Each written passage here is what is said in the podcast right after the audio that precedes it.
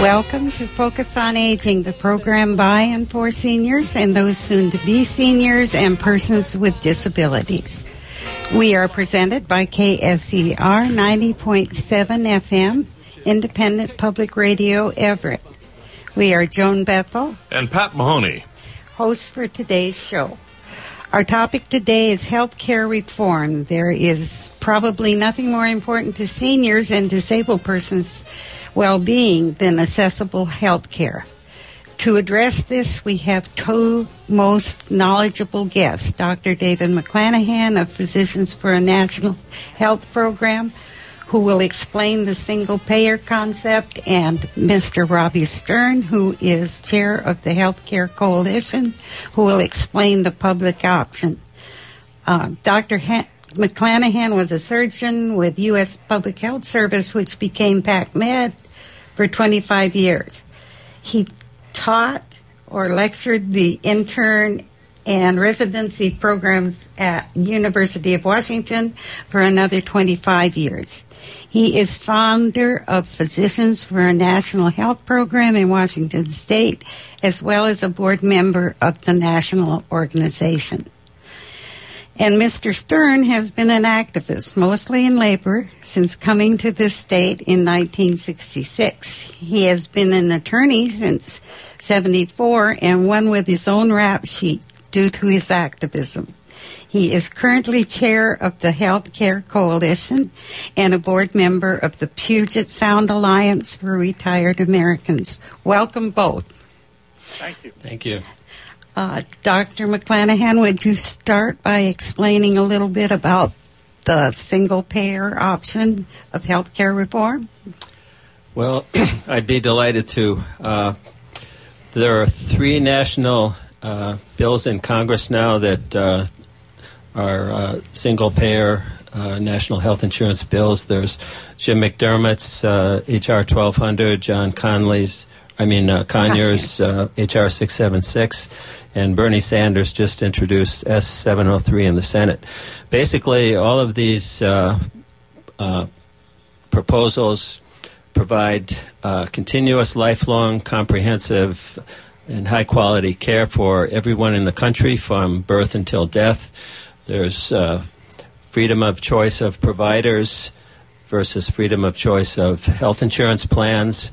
Uh, there's one set of benefits for everybody, uh, pe- for people in all walks of life. It's not a tiered uh, system such as we have now where the uh, people with less income end up in uh, Medicaid if they're lucky, and the uh, uh, more wealthy people have uh, much better benefits. So it's an equitable system.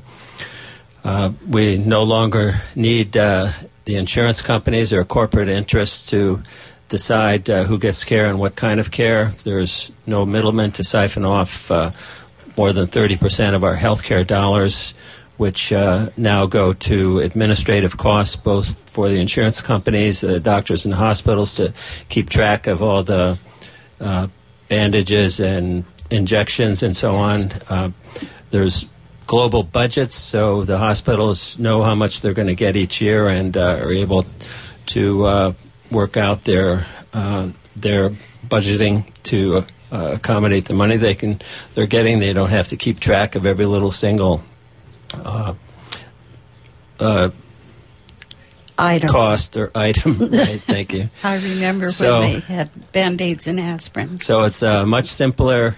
Huge amount of money is saved. Uh, our estimate is that four hundred billion dollars can be saved Uh, by going to the single-payer system, which would be enough to cover everybody uh, within the country, uh, even, and, and uh, there would be no pays or, I mean, no uh, premiums or co-pays. And uh, basically, it's uh, the best system that we're fighting for. Thank you. Um, Robby, could you tell us a little bit about the public option and how it differs? Yeah, well, the public option is not a pure single-payer system that David is talking about.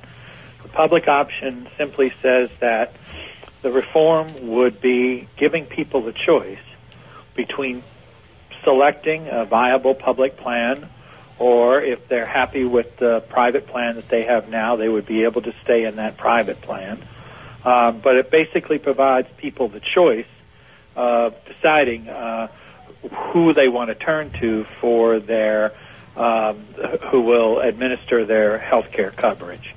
Um, and some people see it. Uh, in fact, Congressman McDermott spoke about this at the uh, annual meeting for the Physicians for a National Health Program. Uh, some people see creating a viable public option as an important intermediate step to perhaps ultimately getting to some kind of single-payer system. And the private insurance industry is ferociously opposed to it because they're fearful that they will not be able to compete with a public option. But many, many advocates, uh, there's very large coalitions, are fighting hard to make sure that in the reform package that is being debated in Congress as we speak, and um, and the expectation is that there will be a an actual bill which will be introduced sometime around Memorial Day. Um, there is strong strong support in the Congress. Uh, the progressive, the Democratic Progressive Caucus has said they will not support any any uh, health care reform does, that does not provide a viable public option. Uh, Senator Baucus and uh, Senator Kennedy, as well as President Obama, have identified uh, the need for a public option.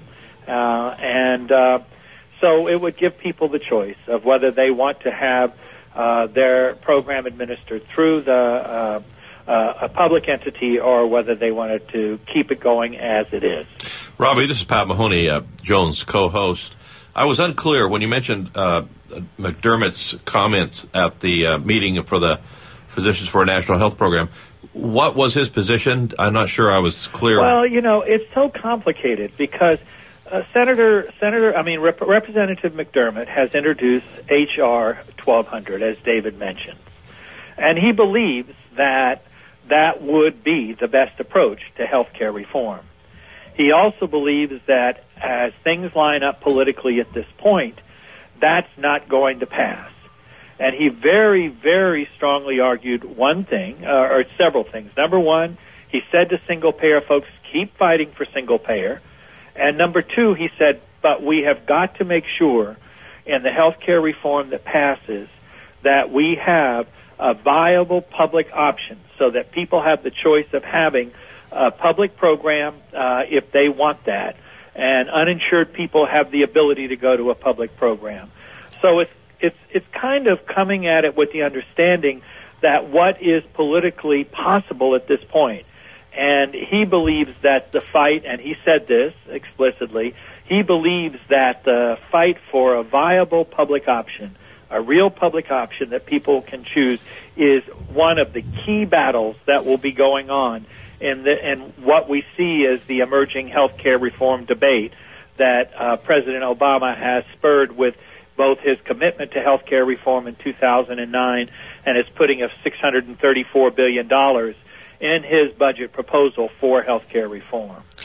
Robby, how would that save any money, a public option? Well, The, the the thinking is that, number one, you can move towards administrative simplicity, and in fact, the public option would be combined with a much, much higher regulatory scheme for private insurers as well. Uh, so, as David said, and he's absolutely right, thirty cents of every dollar in our present healthcare system goes to administrative costs. But there are ways to attack that, and one of the ways to attack it is through administrative simplification so that the the uh, providers' offices do not have to have, you know, two to three people as doing doing the administrative work for every single provider that's in the office. Um, you can you can also do that by having uh, such a strong market, that is having um, it, there's power in being able to purchase for a large group. There's a lot of power. You have a lot of control over the market. It's economies of scale.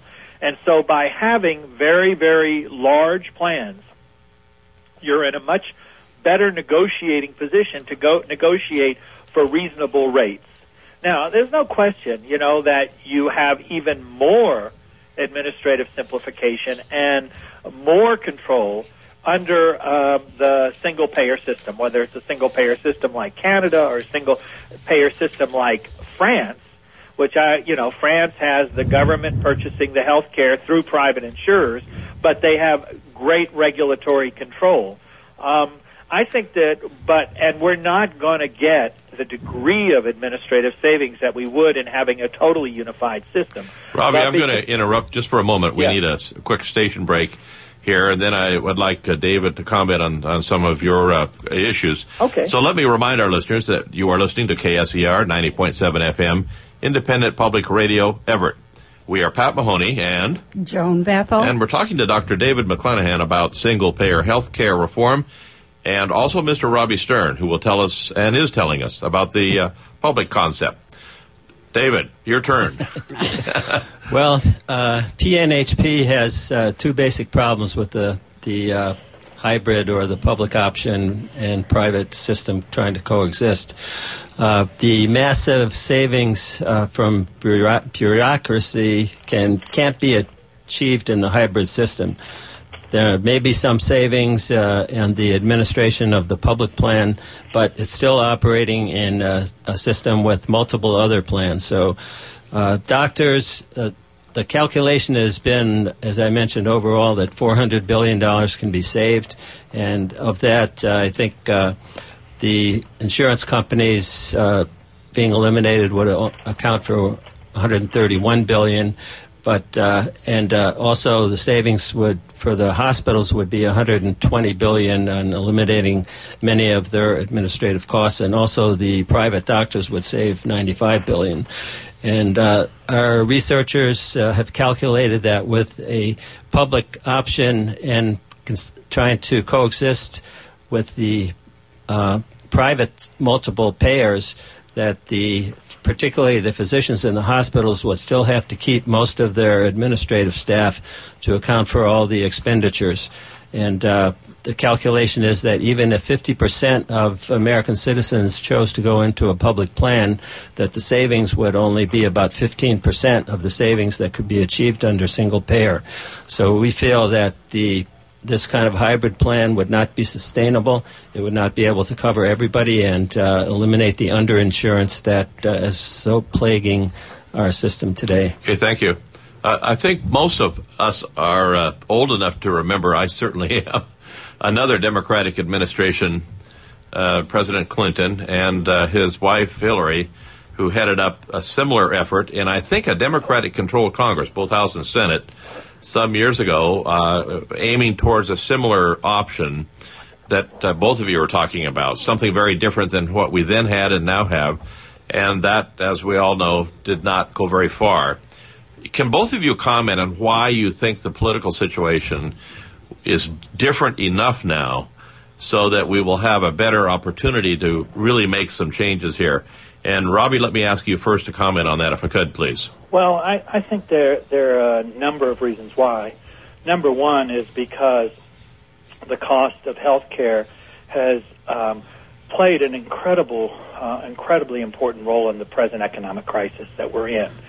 So we have to resolve our health care, the, the problem with our health care system, and particularly, you know, the problem of the uninsured and the cost shifting that happens as a result of that, but also a whole variety of issues related to cost and the uh, adverse incentives that exist in the system if we hope to get our arms around uh, this economic crisis we're in. So that is one thing that President Obama has identified very clearly in all of his discussions about this.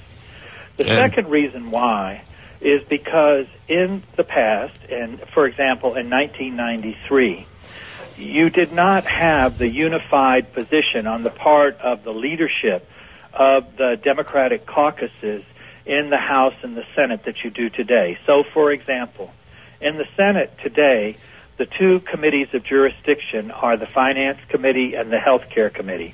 One is chaired by Senator Max Baucus, and the other is chaired by Senator Kennedy. They are in total unity on the necessity of passing a health care reform bill.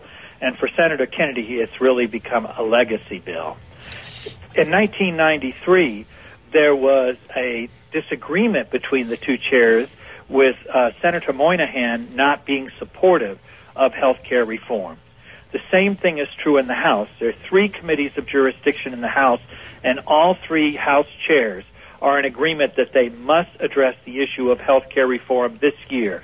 That unity did not exist in the House in uh, in nineteen ninety-three either.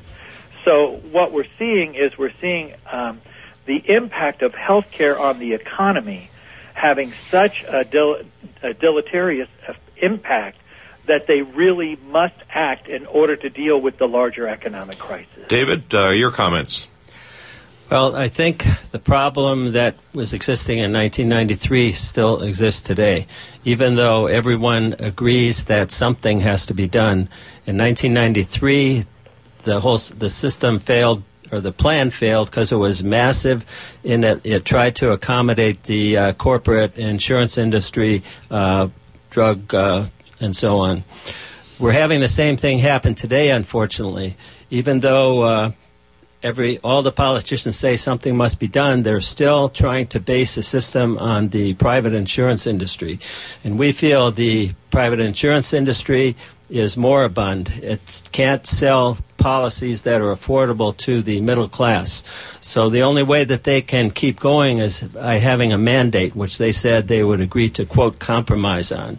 But unfortunately, this mandate looks like it would be taking our tax dollars and uh, giving them to uh, poor uh, people who can't afford their product, to subsidize them to buy, again, private insurance Uh, products. Or public, now, David. Well, or public. That, that's a question, uh, you know, as you as you alluded to or said, the, the question is, is there going to be a public option, and what's it going to look like? If you look at uh, Senator uh, uh, Grassley, who is in uh, Max Baucus's, he's the co-chair of that committee. No, he's, he's the minority leader. Well, okay, minority leader. And uh, Baucus says that what comes out of his committee will be bipartisan.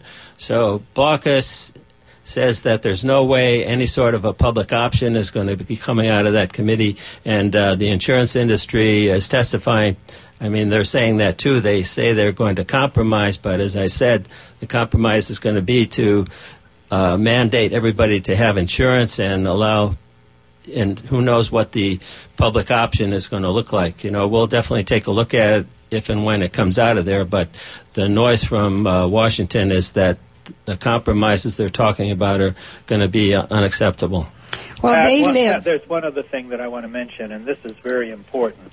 Just last week, the Senate and House Democrats voted to um, uh, institute a procedure Uh, that will allow them to pass this bill uh, with a fifty vote majority and to bypass the sixty vote rule in the Senate. Um, so that was a very, very important decision, and what it basically established was that if um, there is not bipartisan agreement by October fifteenth, then they can pass the bill in the Senate and the House with just a majority vote. It's interesting, Robbie, you mentioned that. Today's Wall Street Journal, you may have seen the article uh, from uh, John Sununu, a name we remember. Yes. Uh, and the title of the article is National Healthcare with fifty-one votes. Ramming a bill through Congress is not in the public interest. Uh, so there's a lot of controversy. Uh, is, is are we going to have uh, not unanimity? There's no doubt we're not going to get that on this important issue. But uh, it sounds like the Republicans are not at all going to be happy with uh, a fifty-one vote uh, national health care program, and and uh, probably going to make some hay out of that. I, I want to switch the subject just a minute or two. Uh, having worked with physicians and unions for most of my professional career, I, I found that in many cases it was difficult to have physicians agree on much of anything. So I'd like David to comment on our, how united are physicians in this country with the position that you comment on. And, and then, Robbie, if you'd comment, uh, I know your background is with unions. Are the unions very united, uh, likewise, on your the position that you are talking about? David, would you like to go first? Well, uh, the A M A purports to speak for uh, American physicians, but only about twenty percent of American physicians uh, you know, uh, belong to the A M A. There was a very important study done last summer that was a uh, peer review in a major peer-reviewed journal, the Journal of the Annals of Internal Medicine, which uh, randomly took names from the uh, A M A master file of physicians from across the country. They sent uh, questionnaires to five thousand doctors about uh, what sort of uh, reform that they would be willing to, you know, to back. And fifty-nine percent of physicians said that they were willing to back a single-payer system uh, run uh, set up by the government and uh, you know, basically the uh, H R six seventy-six, twelve hundred that we've been talking about. So okay, that's fifty-nine percent. I, we have to cut you off. I'm sorry. We have a and, and we have a, a short uh, uh, station break, and then we're going to be talking to Doctor Shirley Houck, who's... Uh, I just like to make one comment, and I think uh, that's that Robby Stern is uh, probably the most important uh person in Washington State as far as uh, pushing us down the road to what, where we need to be. Robby, if you could, uh, about a thirty-second comment on the unions uh, t- being together or not on this issue. I think we have time for that. Yeah, I, uh, there there is a very strong coalition called H C A N, Healthcare for America Now, which all of the unions are, most uh, the vast majority of unions are a part of, including the A F L C I O and the Change to Win union. They're all uh, united in supporting um, health care reform. Uh, many of the unions would, you know, would, if given the option, support a single-payer system, but they believe at this moment that we have to take what we can get, and they are fighting for a uh, viable public option, and okay. I would say unions are united on that. Thank you. Okay, thanks, Robby. Um, you are listening to K S E R ninety point seven F M, Independent Public Radio in Everett. We are Pat Mahoney and Joan Bethel, and we're talking to Doctor David McLanahan about single-payer health reform and Mister Robby Stern about the public plan. We uh, will now be talking to Doctor Shirley Houck about scams of the month, fraud of the month, and it's... Thank you both, Doctor McLanahan and Robby, for being here. So do you want us to stay or are we to go now? we, I wish we had more time, but we don't. Okay, well, thank you for having me. You're welcome. You're welcome. We'll pick it up down the road, I'm sure. Oh, yeah. We'd love to have you back. Thanks, both. Bye-bye. Bye.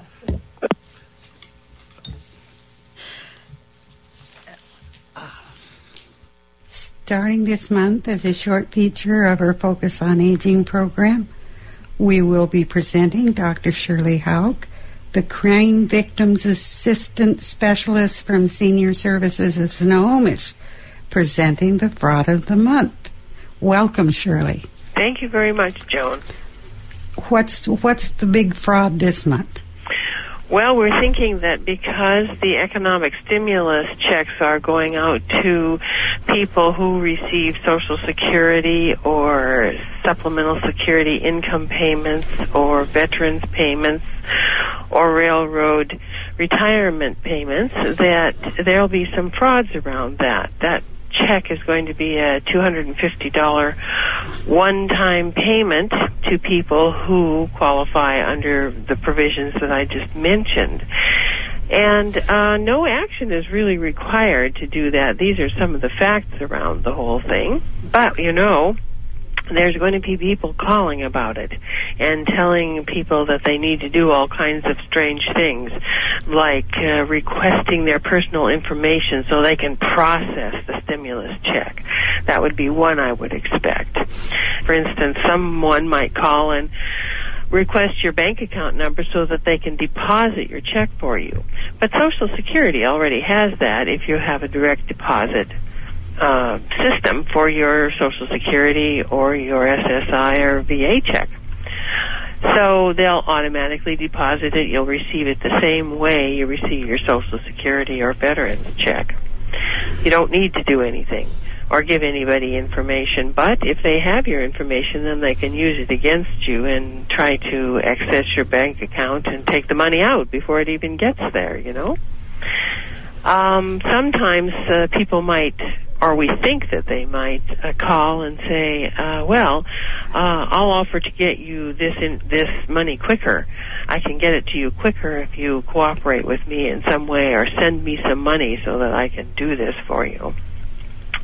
Uh, someone might say, oh, you need a different Social Security number to receive this check. These, this all comes under a different number. What's your Social Security number so I can make the change for you? And they all sound so believable, you know. It's just so easy to fool people because they sound just like they're your friend and they're going to help you out. Uh, sometimes they'll say, oh, I need your Social Security number or your bank account number to verify that you should receive that check. Well, Social Security will do that automatically. They don't need any extra help that way. Uh, some people might be on the net, you know, and um, then they might get an offer by email to say, oh, uh, in order to access your check, you need to click on this link. So then, of course, uh, you'll probably click, if you click on that link, then you'll probably get loaded up with some spyware on your computer, and that won't be any good for you. And uh, people don't need to call anybody, but they can, if they don't receive their check by June fourth, they can call a certain eight hundred number. And to get that information, they could call Senior Information and Assistance. And that number is? Uh, that number is four two five, five one three, nineteen hundred. And they'll tell them which eight hundred number they need to call if they didn't get their check by June fourth. And the deal is, if they don't, if they call early, they're likely to mess the whole thing up and it'll take longer. So, you know, kind of uh, take a deep breath and wait till you see either the record in your bank account, if you get direct deposit, or your check in the mail before uh, calling to find out about it. Well, the answer to it is when they start prying, hang up. Yes.